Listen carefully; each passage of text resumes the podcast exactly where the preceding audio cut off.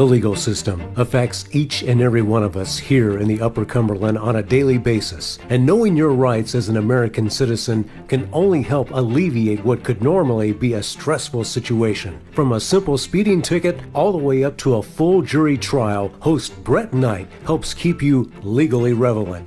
Court is now in session. Hello, everyone, and welcome to another episode of Legally Relevant. I'm Brett Knight.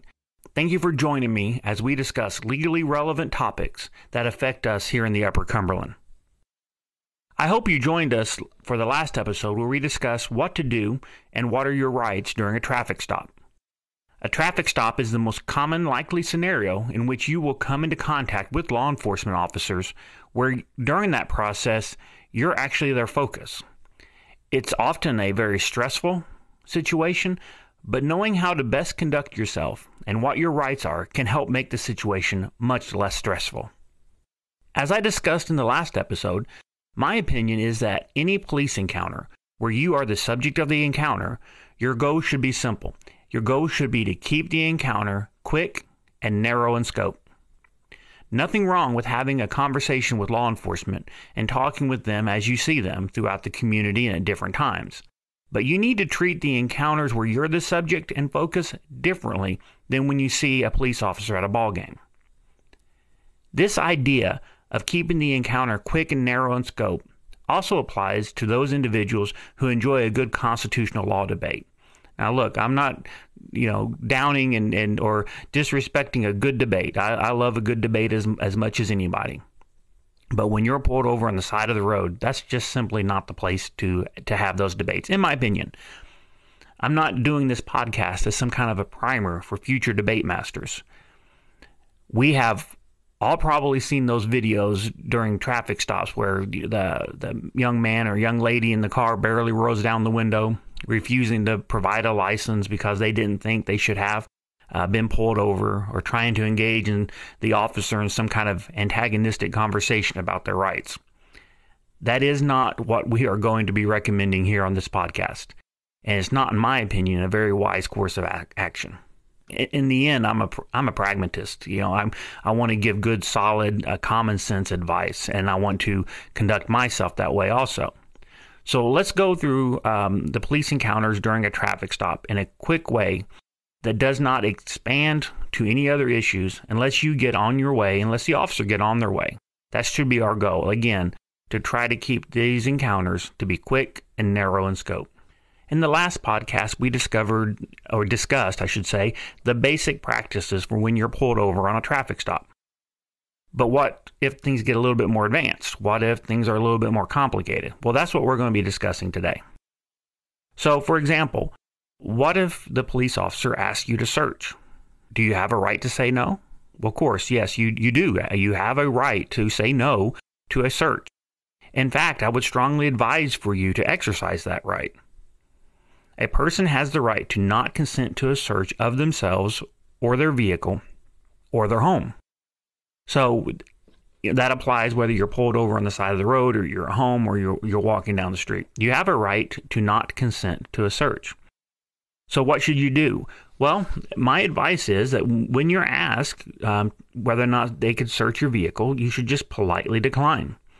If they ask again, politely decline again. If they say that they can get a search warrant, then politely say that you understand but still do not give consent.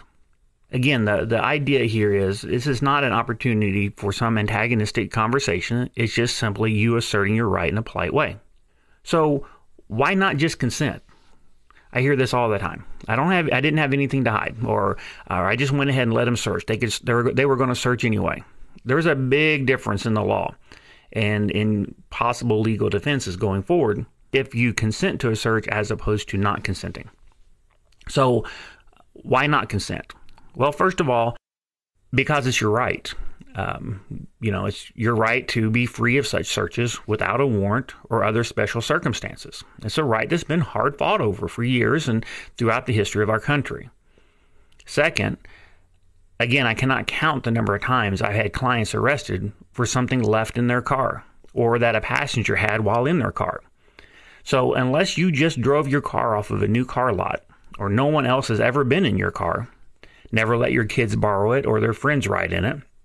You are not certain what's under the seat or in the crack between the seats, uh, in the console, or in the pockets of the passenger in your vehicle.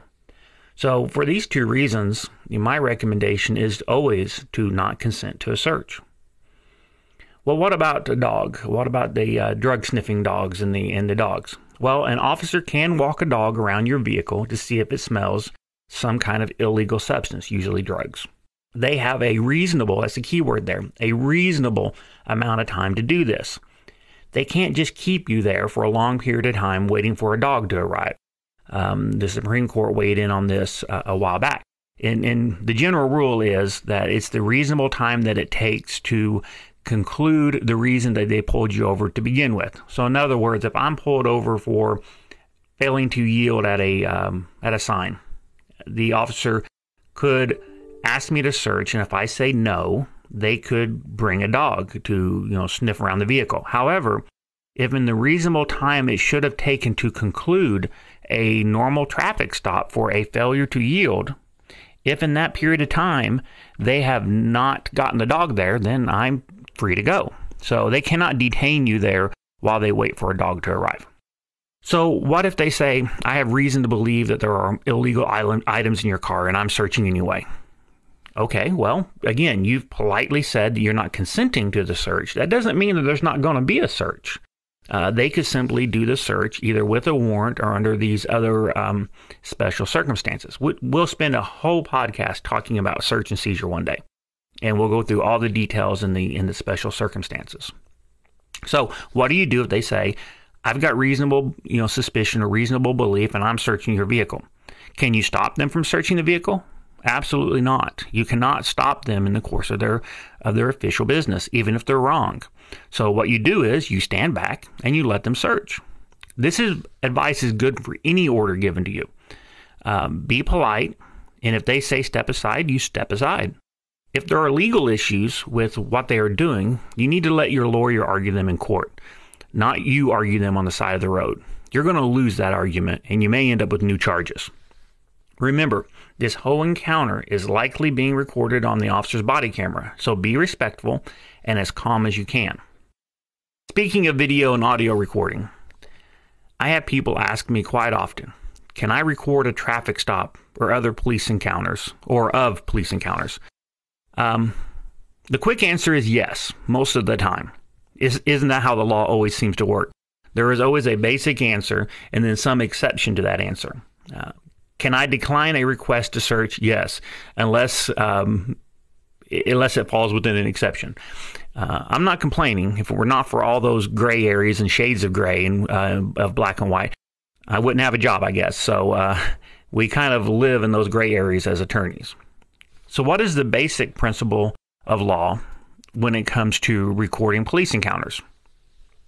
Courts have ruled that constitutionally protected right that the, that people have a constitutionally protected right to videotape police encounters and to videotape police carrying out their duties in public. That is the prevailing law in 38 states, including Tennessee. These 38 states are what we refer to as one party states. That is, that they have laws that allow the recording of another person so long as one party to the conversation is aware of the recording. What that means in practice is that if you want to record a conversation with two of your friends over uh, lunch, you could and would not legally have to tell them that you're recording the conversation because you're obviously part of that conversation. Now, here's where the law gets a little bit tricky and people can get themselves into trouble. What if, in that same situation, um, let's say that you have a recording device in a purse or backpack, and you're recording this this lunch conversation at a restaurant that you're a party to. But what if you get up and you go to the restroom and you leave your backpack sitting there on the floor? Well, now you're recording the conversation of your two friends sitting at the dinner table and possibly other people around without their knowledge and you are no longer a party to the conversation. So the one party rule no longer is going to be in effect because there's no one party that has knowledge in the conversation. So you violated the law at that point. Same goes for putting a voice recorder under the seat of a car um, without telling somebody, and then they drive down the road, um, you know, singing to themselves their best version of "In Still of the Night," And uh, yeah, you're you're violating the law at that at that point. You are not a party to that conversation, and you're recording it. So again, you do have a right to record police encounters and traffic stops uh, as long as you are one of the people uh, that are party to that conversation. You don't have to be actively engaged in the conversation, but that you're there, it's in the public, you're able to hear it, you're able to record it. So, what are some exceptions to this? As I said earlier, there's always exceptions. Well, if you're interfering with the officer in his official capacity, you will be asked to move further away. That they might even arrest you as some misdemeanor, such as uh, I don't know, obstructing ju- obstructing justice or disorderly conduct. But you will not be charged for illegally recording police. So you have to record in such a way as to not interfere with their uh, their official business. The easiest and best way, back to the uh, uh, traffic stop, the easiest and best way to record any potential police encounter during a traffic stop is to have a dash mounted camera. These are highly popular in Europe and other parts of the world. Um, they can come in handy should you be involved in an accident as well. And they avoid any issues of having to prop up your phone or having to get a camera uh, on your phone going while you're being pulled over. You remember back to the previous podcast where we talked about um, not doing anything, um, messing around in your car, and doing anything that would cause the officer to become concerned as they're approaching your vehicle. Well, messing with your phone, trying to get the camera going, you know, might be one of those things. Also, an officer may ask you for their own safety to hang up any phone calls during the traffic stop. Being on your phone for recording purposes also gives easier access to your phone's content. If the officer, for example, wants to check your text messages for illegal activity, including texting or having phone calls while driving. So while you can record with a dash mounted phone, it is a much better solution if you want to uh, record these kind of encounters to have a dash mounted uh, camera to do so. Any encounters outside of your vehicle lend themselves more easily to being able to use your phone to record a police encounter. For example, if you know you see something going on, you could you know with, with a police officer in the public, you could record that um, you know more easily. I want to pause for a second as we're having this discussion uh, to remind you that you're listening to Legally Relevant, and I'm your host, Brett Knight of the law firm of Fry Fry Knight and Looper. We're coming to you from the Connor Brothers Podcast Center, Connor Brothers Wood Flooring in Cookeville, with over 50 years in the industry providing everything you need for your next home project. Sometimes even a routine traffic stop can slide into a mini interrogation session. The officer may say something like, I smell alcohol. How much have you had to drink? Or, I smell marijuana. When did you last smoke? Can I look at your phone to see where uh, if you were texting? And my personal and least favorite uh, of all of these statements, how much cash do you have in your vehicle? We've seen that in, in Tennessee um, in the past.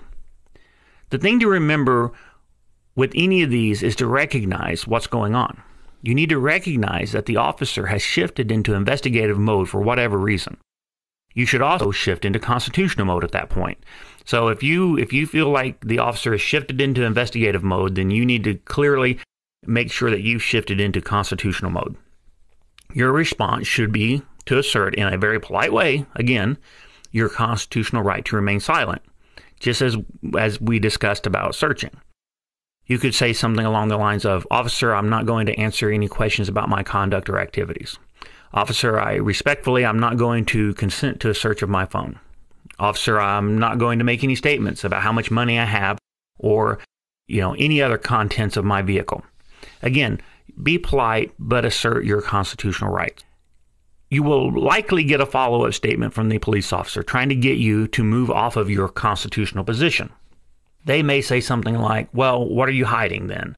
If you didn't have anything to hide, um, you would agree to let me look at your phone. If you didn't have anything to hide, you would tell me how much money you have in your vehicle. So let's just go ahead and tackle that fairy tale right now. Who who invokes their rights? That, that's the question, I guess we'll get to the meat of it. Who invokes their constitutional rights during a traffic stop? I can tell you from my experience, both as a prosecutor for the state of Tennessee and as a defense attorney, it's not just guilty people. It's not just people who have something to hide. In fact, these folks hardly ever invoke their rights, and I have hundreds of cases to demonstrate that. The people who invoke their rights are the people who know them and who know the system. So, who invokes their rights in situations like these? Judges, lawyers, people in the community who understand the laws and rights given them, and I guarantee you, many police officers and their families. There is not, in fact, there's not a group of people in existence who are quicker to invoke their right to remain silent when interrogated or questioned about improper or inappropriate conduct than lawyers and cops. Why? Because we're more guilty than other people? No, no, I hope not. But it's because these two groups of people know the law and they know the system. And they know that innocent people get in trouble when they don't invoke rights afforded to them. So don't let this guilt tactic work on you. If asked questions like these, be polite and invoke your right. Hey, that kind of rhymes. I ought to put that on the back of a business card. Be polite, invoke your rights. And be, be proud that you live in a country where you have these hard fought rights. It's nothing to be ashamed of, it's something to actually be very proud of. While there are many more specific situations um, that than what we've covered, we've covered some of the most common. We'll have to do a separate podcast on, on search and seizures, and we'll probably do a separate podcast on a DUI stop. Maybe we can discuss that another time. And definitely, we'll uh, be able to afford it a little more time in its own podcast. But essentially, I can boil down my advice on these situations into a few things. First, be prepared before the traffic stop occurs. Have your documents ready and readily available. We discussed that in the first podcast. Be polite and always strive to keep the encounter quick and narrow in scope. You've heard me say that over and over again. Be polite and always strive to keep the encounter quick and narrow in scope. Also, invoke your rights. No searches, no statements, and no guilt over using your rights. The final thing I want to discuss is, I guess, the overarching reason why I suggest all these things. First, I want to emphasize and empathize with the officers making the stop. I know how tough of a situation it is walking up to a vehicle where you do not know what you're about to come on. Is it a violent person or a nice member of the community? A screaming, angry person or a friend that you might know? These police officers are often in a heightened state of anxiety as they approach the car, and for good reason.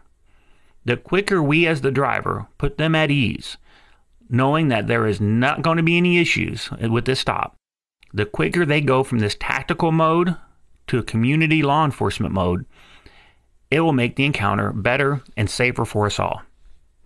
Second, I want the driver and the passengers to leave this traffic stop with as minimal issues as possible.